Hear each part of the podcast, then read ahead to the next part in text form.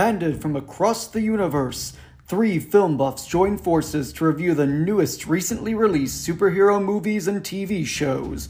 They are Kyle Wilson, John Jaso, and Tyler Honig, and this is the Super Film Club.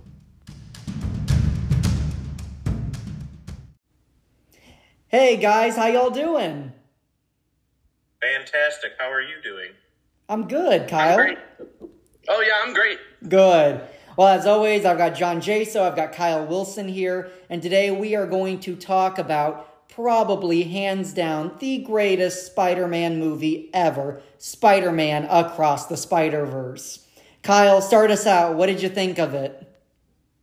Yeah, so I mean, I think first and foremost, it is a absolute visual masterpiece. Mhm. Um, and I, you know, I definitely want to touch on it later in this chat about, you know, other visual films and, and what compares to this. Because I think a lot of people give animation um, uh,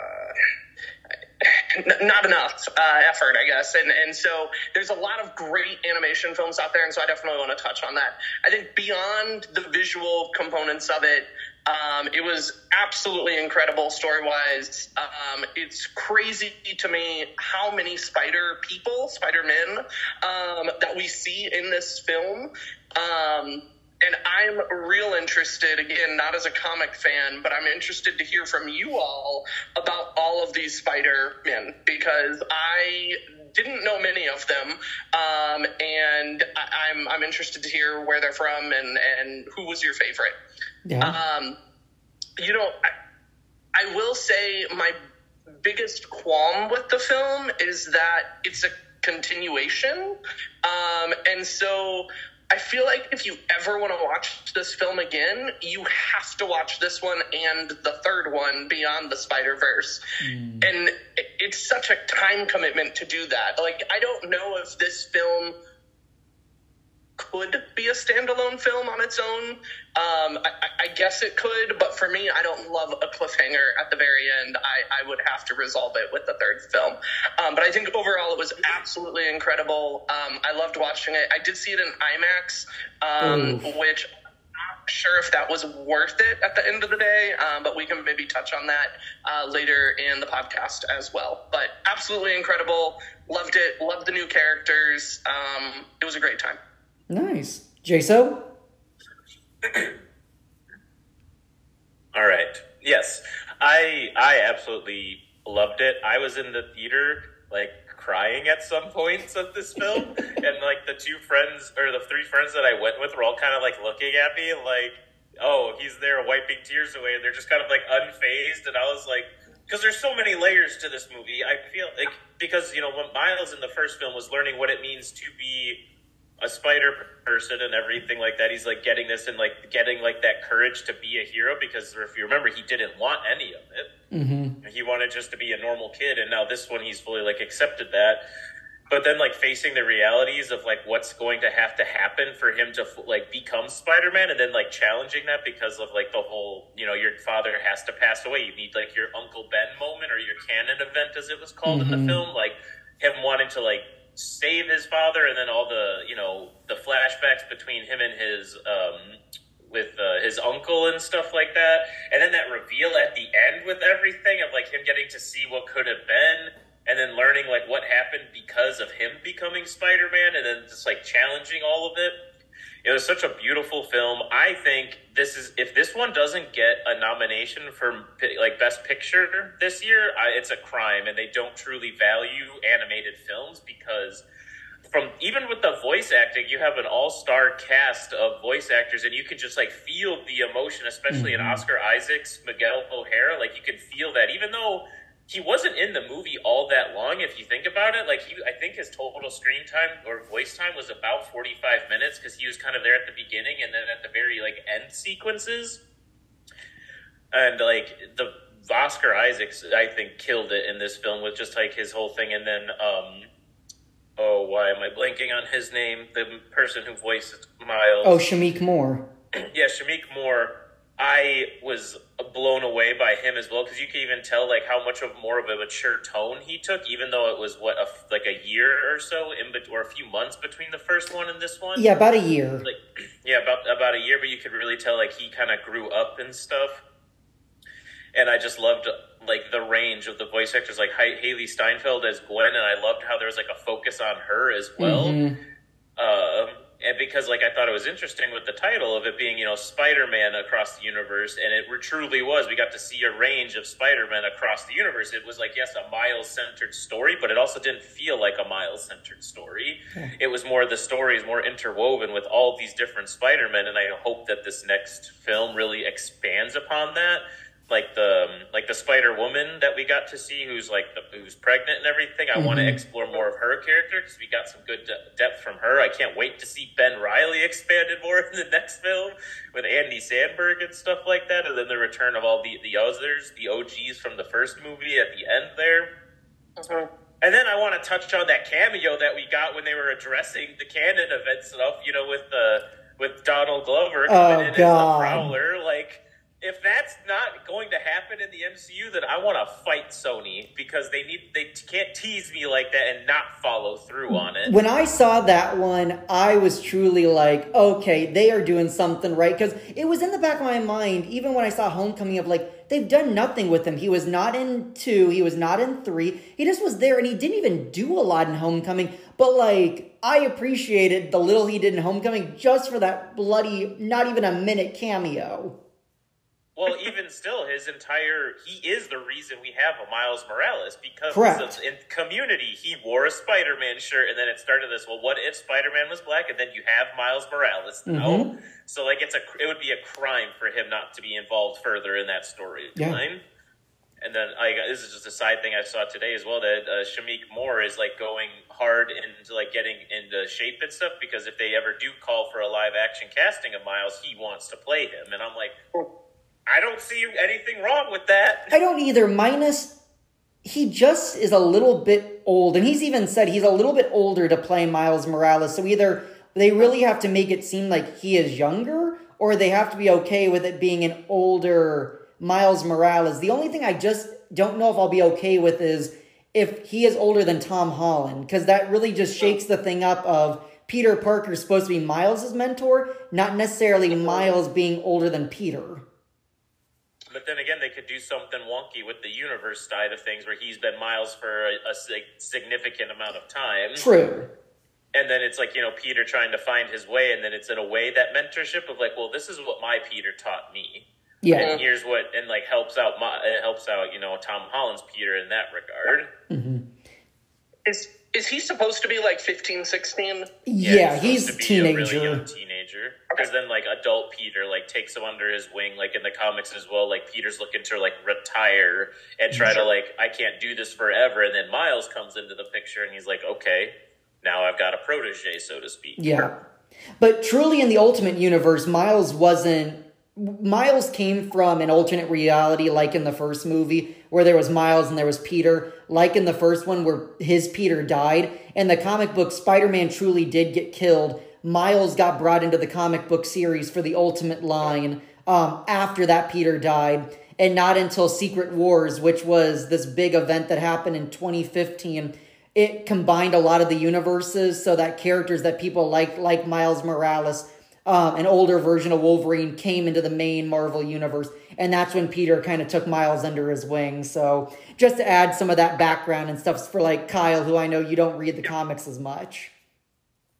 Um, my point of view, I agree wholeheartedly with everything you all said. Like, love the voice casting, love how they did everything. That giant, basically mob going after Peter across their um, lobby and across 2099 was amazing. It was so cool to see all of those different cameos. Um, and I did want to point out not only were they just cameos of people from the comic books, but they actually had past animated Spider Man from TV shows. So the two notable ones, they had Spider Man Unlimited was a cartoon in 1999. They had him in there. We did not hear his voice actor though, but Spectacular Spider Man, which was a cartoon in the mid to late nine or 2000s on the CW, then Disney XD. that voice actor actually did come back and you see him in there and that show was canceled far too early um, so that was very cool to see like some actual like oh my god i grew up watching that tv show and now they're actually in this movie so continuing like jason said the donald glover cameo those cameos were all very neat to see Yeah. If you notice, there was also the Spider-Man popsicle from There the ice cream trucks. He was in there. and That's spider-man from the 60s as well that was very funny can't wait to just own the movie and be able to like pause during that oh scene. so many moments i want to rewatch Right, right. And see what's going on and who's all there because I did not notice the popsicle Spider-Man at all. I saw it. I saw it in a freeze frame from TikTok today. I loved Lego Spider Man. It's like, oh, Miles, there seems to be an issue. Oh, thank you, Spider Man. You're one of our best I- agents. Boop, boop. And it just does all the sound effects and crap. But fun fact, that was actually animated by a 14-year-old high school like kid. Correct. He like created that trailer and it got viral, and then the people at Sony were like, "Hey, you want to like Yep. make this?" And I guess he made it over his spring break, and then a, like a week after, like a little bit after his spring break, and I was like, "Wow, that kid is set for life." Because arguably, that's one of people's like most favorite parts of that movie is the is the Lego scene. Mm-hmm. Yeah, that was one of my fun facts I was going to share. Um, the other one, I guess, while we're talking about the spider Yeah. scene with all the Spider-Men, um, it, it did come out online that I guess that sequence, I'm not exactly sure how long they're talking, took four years to animate, which is absolutely insane to me. Whoa. Like, I don't think about how much effort truly goes into animation. I mean, until you see that and you're like, four years? I, it's absolutely insane to me. Yeah. No, I mean, Jaso, like you said, I, I would be shocked if this did not win the Oscar for animation as the first one did, because this one was even better than it. Um, but the artwork, I mean, in Spider Gwen's universe, where they say it's kind of almost like a mood ring, where if she's happy, it changes color to being more light. If she's mad, it's blue. Like, just who came up with that idea? Million dollar idea. It was absolutely beautiful and great to see on the screen. Um, you can just tell even like the Spider Gwen, her facial features look like Hailee Steinfeld's more. Shameik Moore looks more like Miles. So they even really tried to incorporate the actors that are playing these characters. Um, and I thought that was very fantastic. And they made a character that is a D level villain in the spot actually someone that you gave a shit about. Well, and I loved how they connected it. Like he just started off as just like an insignificant moment in the first episode or in the first uh, movie where Miles just tosses that bagel, Mhm. and it really emphasizes the impact that like superheroes can have on creating their villains because that's that one minor laughable moment in the first movie. Like ruined that character's life, and now he's hell bent on destroying every single thing that the Spider-Man is.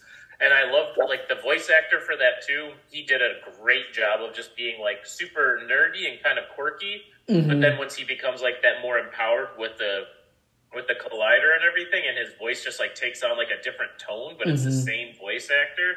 Like, oh my god, that was so amazing. Oh, and another cameo, they ended up having Mrs. Chen. Is that her name from Venom? Yes. So that was also kind of neat too. I was kind of like, oh, okay, bringing everybody into it a little bit. Um, Oh, and, uh, and another cameo. This is for like our video game folks out there. In that scene where he comes in through his uh, bedroom window and Ganke's playing a video game. He's Yes. playing a Spider-Man video game, and that was actually confirmed by Sony to be unreleased gameplay of the new Spider-Man 2 movie or the Spider-Man 2 game coming out in October. oh, Dang, I thought he was just playing the original Spider-Man or uh, Miles Morales that it came out on Yeah, PS5. they, uh, this, like the executive producer or whoever for like that Spider-Man Two was like on Twitter. Yep, he, like somebody asked, "Is like, is that gameplay from Spider-Man 2? He's like, "Yep, this is unreleased footage that you kind of got a little bit in there." Wild.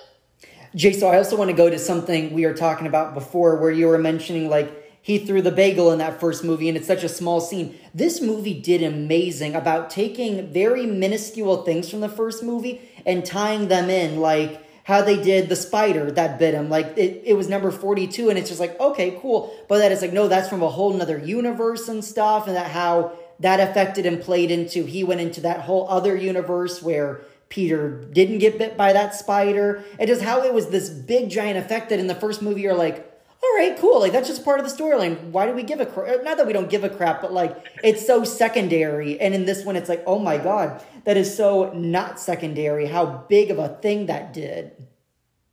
Yeah. Yep. Um, one part of the movie, and I say I didn't like it, not for the fact that I actually didn't like it, but just how I was mad about the characters was how everyone was so mean to Miles after he saves um Spider-Man India's uh, version of Captain Stacy, and then they come and they're like, "You're a mistake. Like you got bit, and that killed your Peter, and like you're doing all these things, and you shouldn't exist." And I'm like, "But nobody told him this. Like Gwen was just trying to be like, "Hey, don't do that." He thought she was trying to protect him, and all these things, and everyone's just being so mean. And I'm like, God, like no one told him he did any of this stuff. So like, cut him a break, Jesus Christ. Yeah, I think I think it was it was very interesting that they did that because then I'm like, why is Spider-Man acting this way? But then I think it really helped emphasize the point that all Spider-Men are different Mm-hmm. across the universe because it's not the same Peter Parker. Where if you like, you know, Peter B. Parker, who is like he understands the impact, but then he also was like trying to help Miles and stuff in some way by also like recognizing it in a way.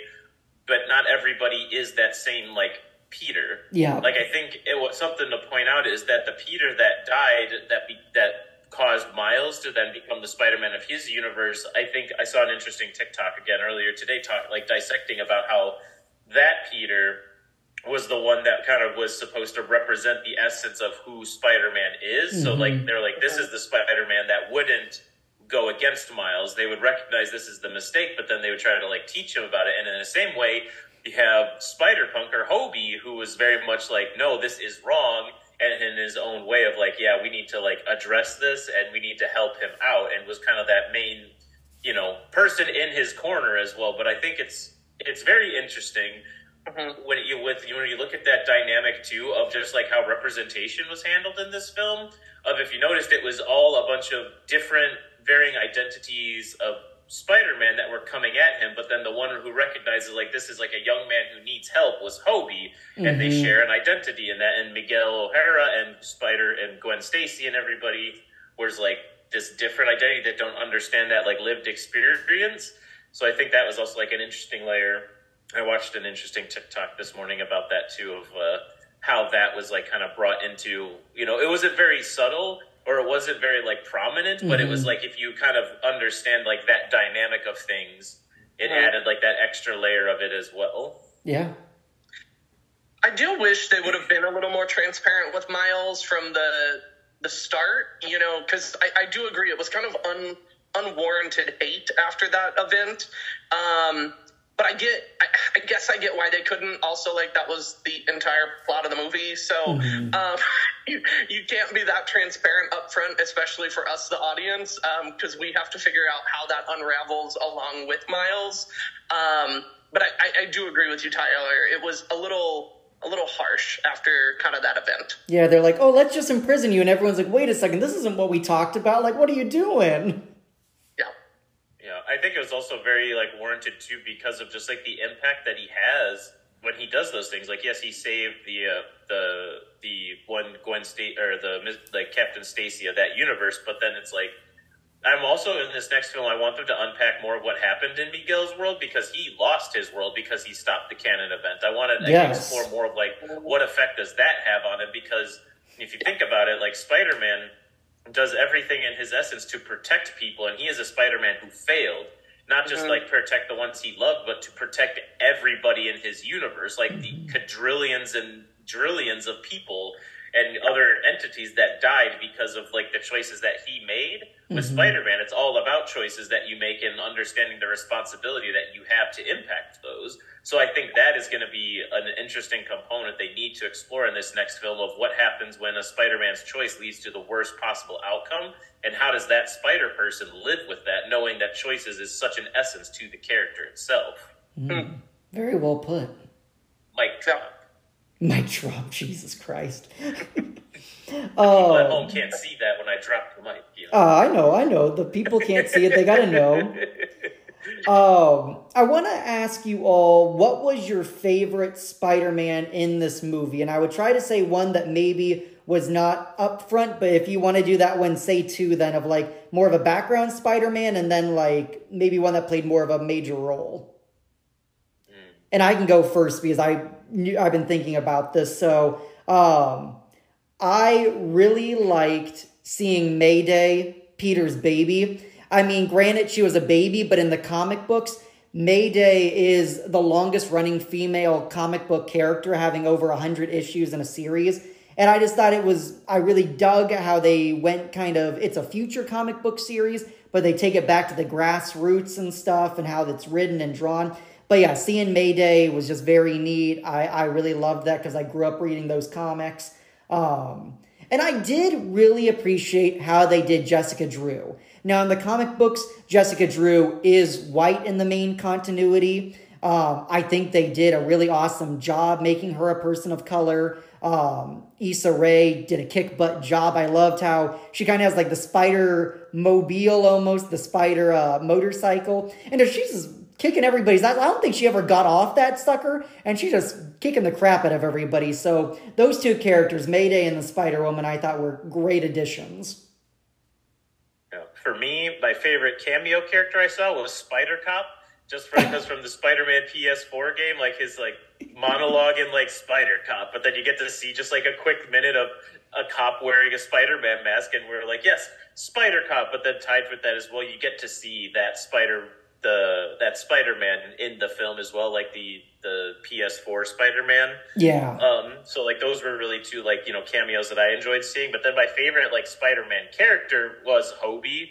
the mm-hmm. Spider Punk, just because it was such a unique character that is very pivotal to the film, even though he wasn't in it for very long. But he was like the reason now that like Gwen and the other spider people are like coming to Miles's aid because of like the help that he put like he's like no you need to help him and he's like without his help then Miles would maybe not have made it as far as he's made it so far mm-hmm. like he's a very important character to this film and I don't think they emphasize that enough which I think they will in this next film mm-hmm. hopefully I truly thought you were going to say Ben Reilly, the Scarlet Spider we didn't get to see too much of him, but I'm, I'm excited for the next film to see. We should see more of him in three.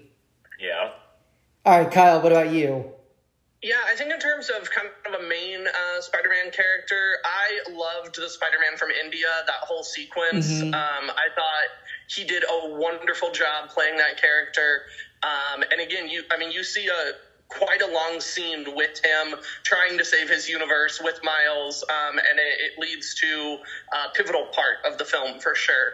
Um, I guess my smaller character, which I don't know if you all would define this as smaller, I loved the Lego Spider Man. I thought he was incredible. Um, I have a lot of nostalgia for Legos and, and playing with Legos. And so seeing that inclusion and then finding out after the fact that it was animated by that 14 year old is mm-hmm. incredible. Um, I, I, thought that was a, a great part of the film. Yeah, I agree. Only Spider Man I missed was the 1990 Spider Man from Fox Kids um, by Christopher Daniels. I wish I had gotten to see him. He was the Spider Man I grew up with. Um, and I think that was a, a lost moment. Uh, but yeah. He might still show up in the third one. We never know. You never know. That is true. That is very true.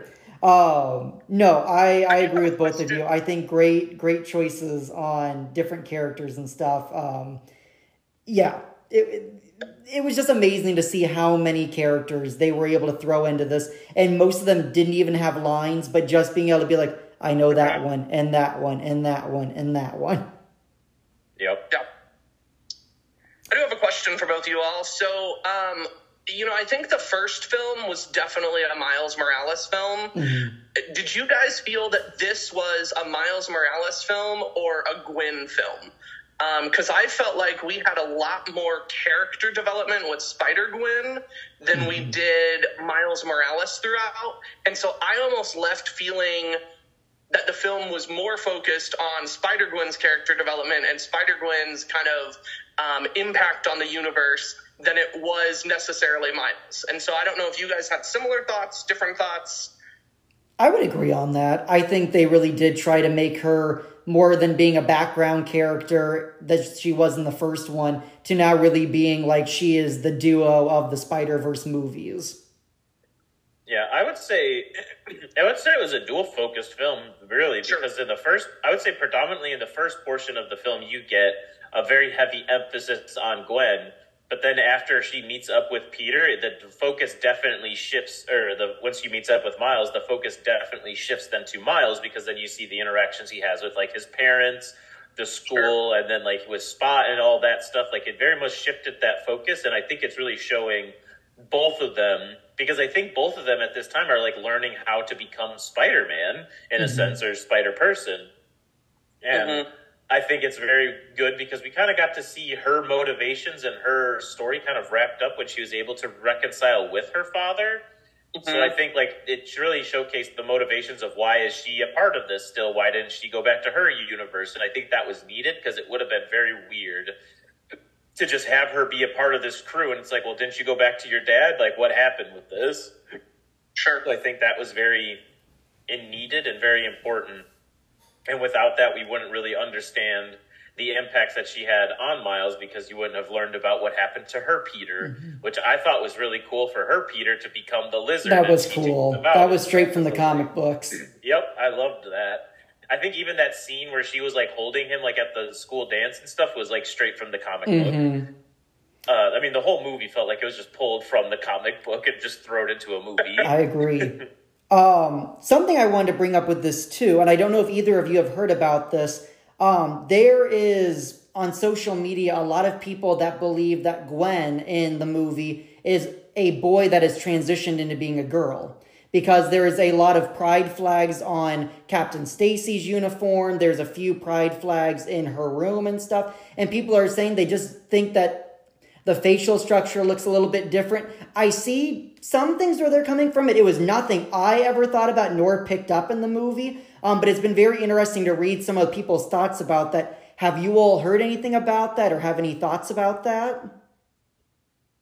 Yeah, I, I had seen some like like I see I remember seeing it in the movie itself and being like, oh, that's very interesting. And then I watched another TikTok earlier the the other day about like how it was kind of like diving deep into that, where it was like pointing out like oh, like the jawline looks a little bit like strange Yep. and like you know like uh, those factors to it. And I was like, that'd be very interesting because I think it would also like add a new layer just to like that whole like dynamic of a relationship that Gwen has with Miles Mm-hmm. of like her very clearly like wanting to be with him in my opinion but then there's that hesitation and it's like hmm, what is that hesitation and at first you're like Mhm. oh it's because they're from different universes this won't work out but then there's like with this potentially being a thing now it adds a whole nother like layer of like complexity to it with how much she could basically considers him to be her best friend but Mhm. not wanting to like come out in that regard and understand Mhm. like worrying about how he might take it and stuff i think adds a very new layer but i also love it because i love seeing more representation within spider-man and how Yeah. more people can potentially connect with spider-man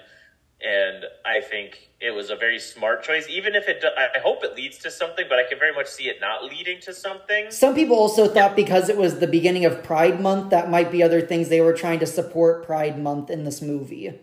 Yeah, but it Hmm. seemed like it was a very interesting because uh, like Yes. uh, it was all like the transgender related like um like flags and colors and scheme and stuff. So I feel like if they were trying to just showcase it for Pride, it would maybe be more inclusive because then Mhm. I just would be very I would I would be very kind of upset if they just like targeted that one specifically for some reason without any Mhm. real like connection to the rest of the film Yeah. or really like fleshing that out and giving a reason behind it other like or if they don't really have to outright say it i think that would be fine too but like you know give the the viewer enough hints to be able to piece together of like what truth this might be or if someone else is looking to find their own truth in a new way to connect to spider-man i think would be fine but if it was just like a way to capitalize on it being like pride month then i would be very disappointed in sony Mhm. I had not heard about this until this morning, um, and my wife told me about it. Um, I am not on TikTok at all, so I'm missed out on all of this. Um, I know. Um, get on um, it boomer Oh what was God. that, Jason? I said get on it boomer I'm so old. Um, so yeah, so I had not heard of this until, like I said, literally this morning when uh, my wife had mentioned it. So I really don't have much to add. I, I would say it would it surprise me if this led to a bigger reveal in the third film. Um, but I'm all here for it if it does lead to some sort of bigger reveal. Yeah. All right, so we talked about how the spider, we ended up realizing from the first movie, we didn't think it was a big deal. It really was a big deal when Miles finally escapes um, 2099. He heads to what he's hoping is going to be his home reality, and we end up finding out he is in a much darker reality than what he originally is from. Um, what did you all think of that? Um, were you expecting him to meet his doppelganger, who actually is the prowler of his world? Like, I thought that was very neat. Was not expecting it at first, but as we started to realize, oh crap, we're in a different reality, I was like, oh, he's gonna be the prowler. Shit is gonna get real. See, I didn't see any of that coming, which, again, I, I don't have any context from the comics. Um, and so, you know, I was watching the film, and so when the reveal came that he was the Prowler, like, I was shocked. Um, and maybe I should have known or should have seen that coming. Um, but I thought it was really cool. I think the other thing for me is I kept while I knew there was a third film, I kept hoping for a little bit more resolve instead of kind of the cliffhanger mm. that we got at the end.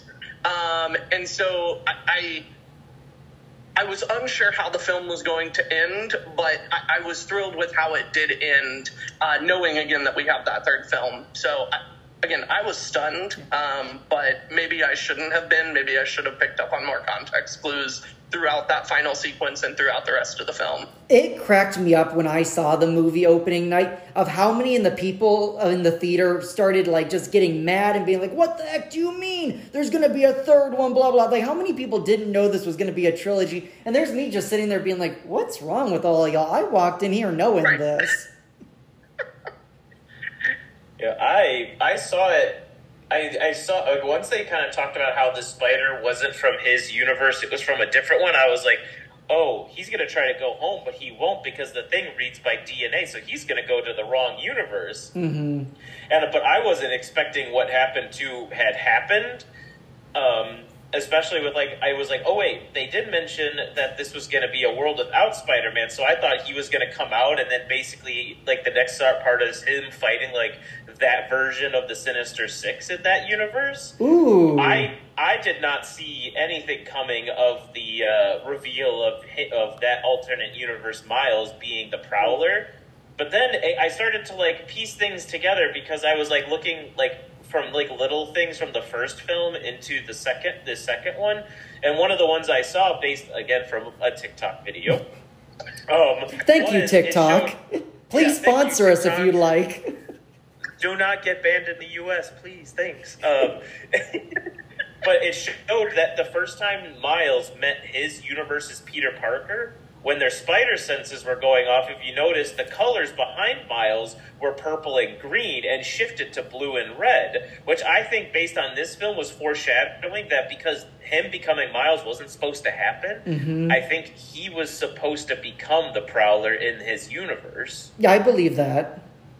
And I think because what happened with him falling into the collider and Spider Man happening and everything like that, I think what was supposed to happen was he wasn't supposed to get bit, but Peter was like supposed to do save something, but his dad was supposed to die in that, and he blamed Spider Man for it after mm-hmm. him being like his hero and everything, and that's when you know Uncle Aaron comes in and basically turns him into the Prowler as well, and that's I think that was what was supposed to happen, like it did in this in like this alternate realities because his father passed away and then I think he was supposed to destined to be the Prowler because if you remember in the film with all the other Spider-Men, you never saw another Miles Morales. No, you don't. I think what was what was supposed to be a cool cameo for us was supposed to be another hint that Miles was supposed to become the Prowler because with you know um, Donald Glover coming in and being the Aaron Davis as the Prowler, what mm-hmm. if that wasn't supposed to be Aaron Davis because we just saw him in the Prowler gear, so we're like, that's the Prowler, that's Aaron Davis.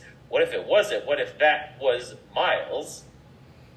Mm. Because the entire character of Miles is based around that one scene from Community where Donald Glover wears the Spider-Man T-shirt and then makes the call. So I think we are supposed to believe. I think what we're really also going to explore in this next movie is that was supposed to be Miles's fate was to become a supervillain, Yeah. was to become the Prowler, and he's seeing what would have happened, what should have been his reality, just a world now with all without Spider Man.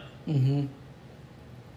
What do you all think of them having live action mixed with animated? Like, do you think it's a cool cameo? Would you hate it if they had had Tom Holland, like, swinging webs and stuff with the other animated characters and just being like, this is okay, this is normal? I loved it because I think now it really sets the precedent for being able to explore other universe type things.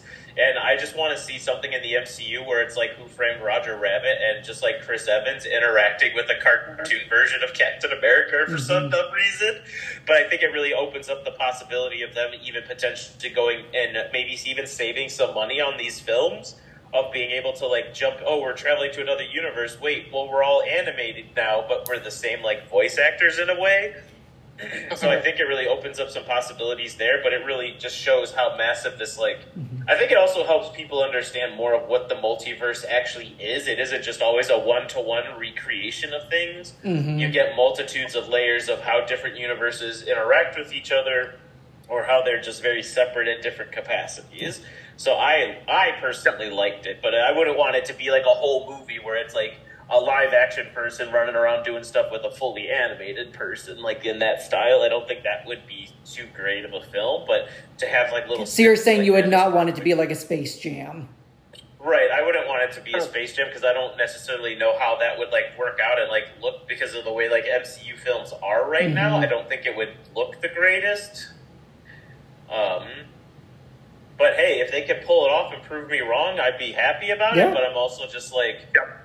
I don't know based on their current track record with CGI as of late. I'm not confident Yeah. in that. But hey, they did fire the people behind all that stuff, I guess. So Yeah. we'll see what happens. I did see an interview that Shameik Moore and Hailee Steinfeld did together, and someone asked Hailee if in Secret Wars she's playing Kate Bishop, and all of a sudden turns around and there's Spider Gwen, and she takes off her mask and it's a blonde haired Hailee Steinfeld. Is that reality? And she's like, Uh, I do the voice. I'll play the live action person too, whether it's regular or just that quick cameo.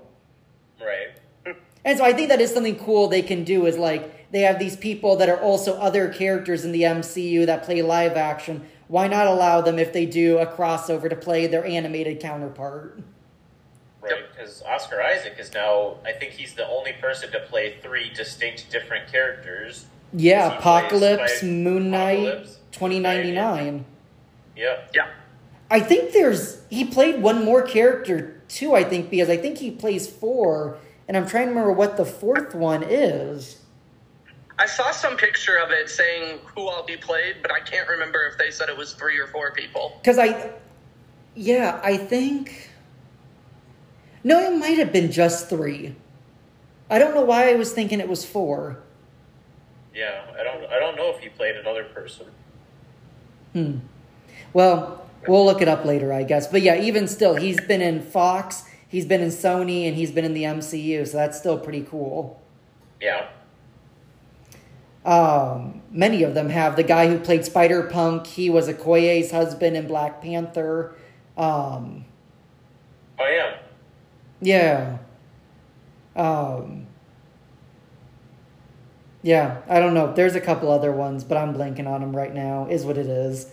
Uh, Yeah. What other things, Kyle? I know you had a couple of fun points you wanted to bring up before we came to a close. Yeah, the, I mean, the fun points were the four years and the 14 uh, year old person uh, who animated the Lego sequence. However, I, I do want to touch on, you know, I, I know we all saw this in different formats in the cinema. Yeah. Um, and so I would love to touch on kind of our viewing experiences, whether we thought it was worth it to see it in some of these premium formats, um, and kind of touch on that. So I know I saw it in IMAX. I believe, Jaso, you saw it in Dolby. Yeah.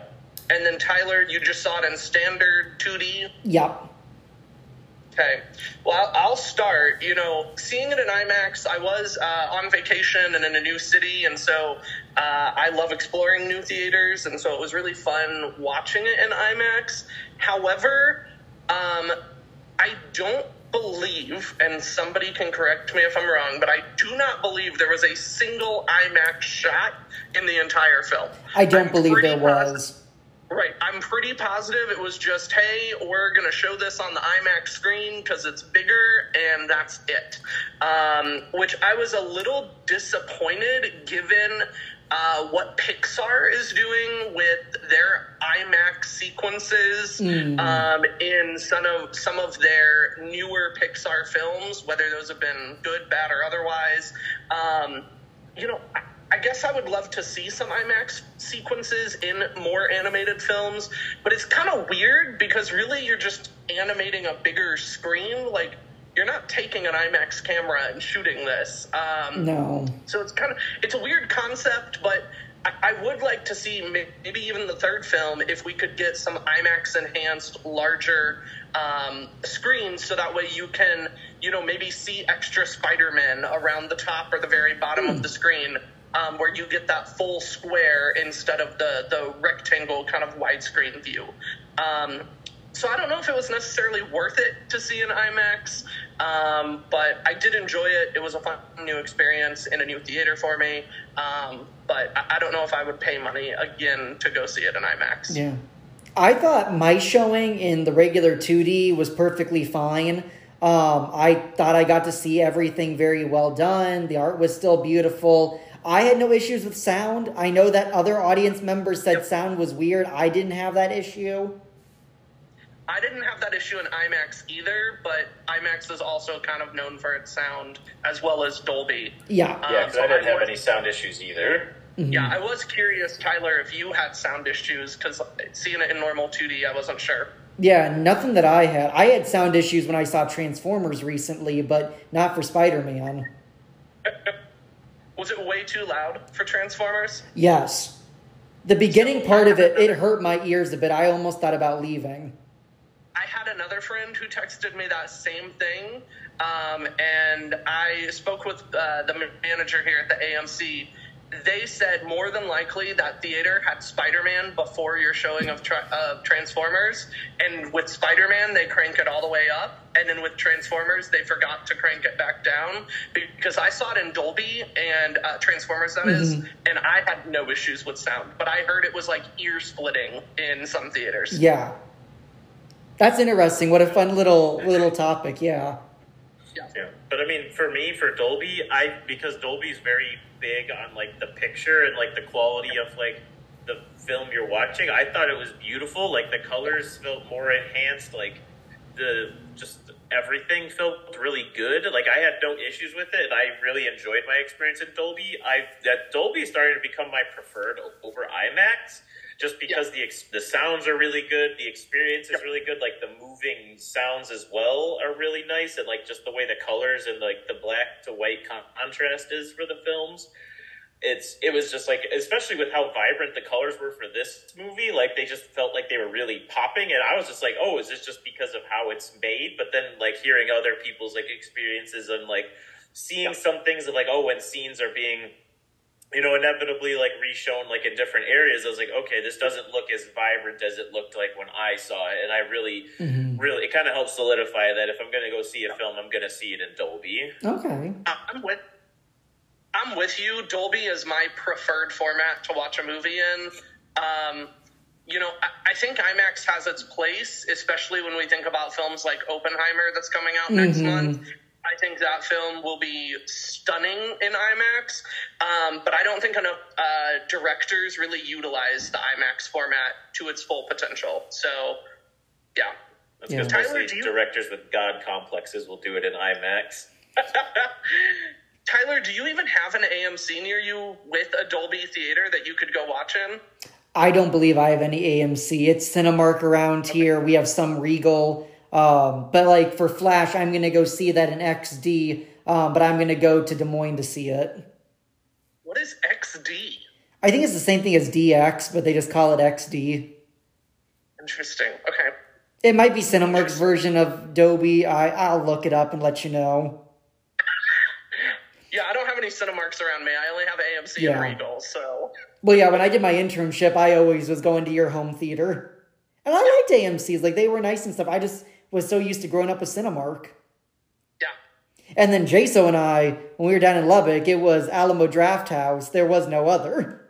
There is an Alamo out by me Tyler. If we ever want to relive the Alamo experience, let me give it a Google real quick to see where Alamo is compared to my apartment. Like I have said, Jay, so I truly, truly might drive up to Chicago when the Spider Man 2 video game comes just to watch you play it all weekend like I did the first one.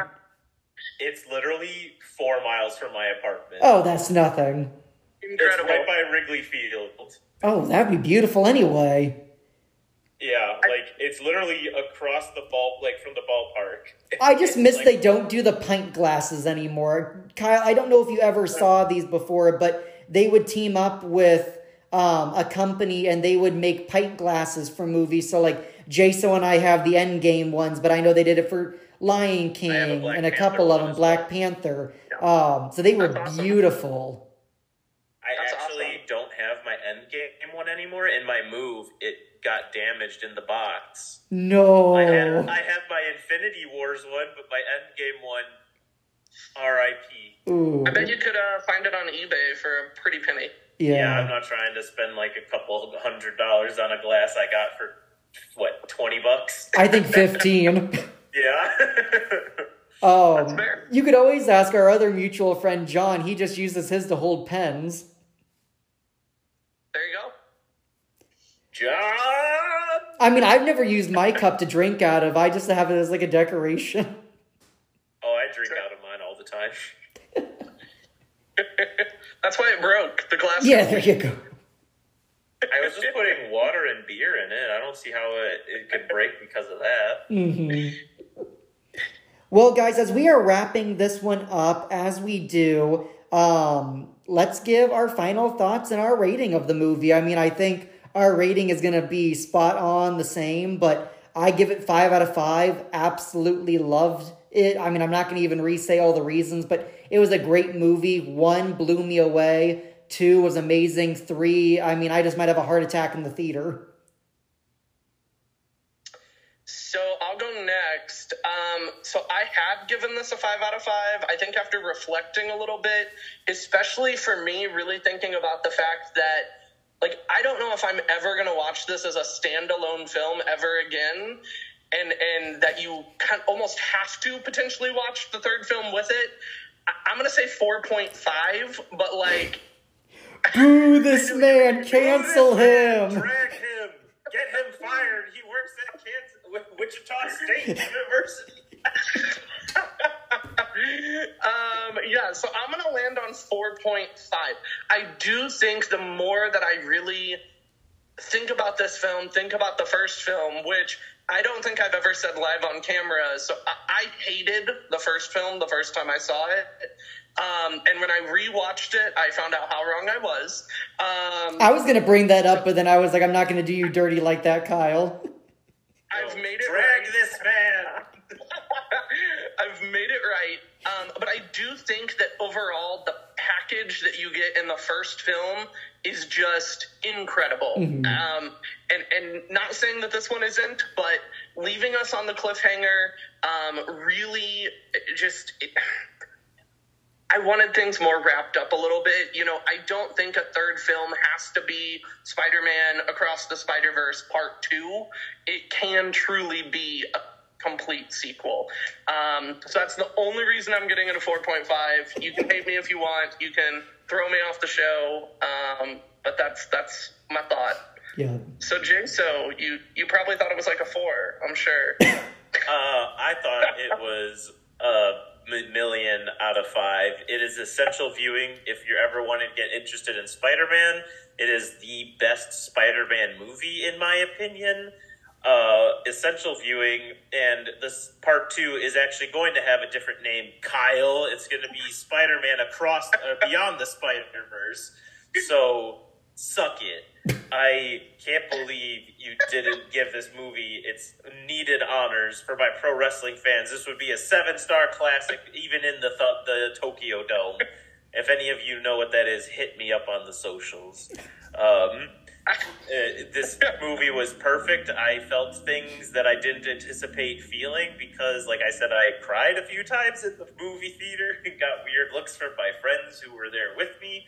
Um, and my partner at the time, it was like there, and he was like, "What? You sobbed a few times." And I was like, "This because it was it hit me, all right." And when a movie hits me, then it, you know it's good. Mm-hmm. I know no better way to end that than if a movie hits Jaso, you know it's going to hit him. Well, guys, as always, this is a lot of fun. Our next movie is going to be The Flash. So I'm very excited to chat with that one, whether it's going to be a good excited or a why the hell did we throw our money at this. Um, and then we also not only have that looking forward to, next week Secret Invasion starts. So when that show finishes up, we'll also have to do a review of that. I had no idea it started next week. Yeah, I thought it started at the end of June. This is nope, June 21, a week from Wednesday. Wow. Oh, I won't be able to watch the first episode until the next day. Mm. I'll text you spoilers. Don't worry. Yeah, I won't even respond to them. I'll be at the Fall Out Boy concert. and then Kyle will be like, "Don't blame me. It was a scroll." and I'll be like, "You don't even know what a scroll is, Kyle. So shut up." God damn. Kyle's gonna come to that episode having read Secret Invasion and everything just to throw the book at you, Jaso. Oh, Vey. Well, as always, I am Tyler. I am Jaso. I am Kyle. And this is another episode of the Super Film Club. If you enjoyed it, please give a like and subscribe to wherever you listen to podcasts. Um, Excelsior. Take it easy, everybody.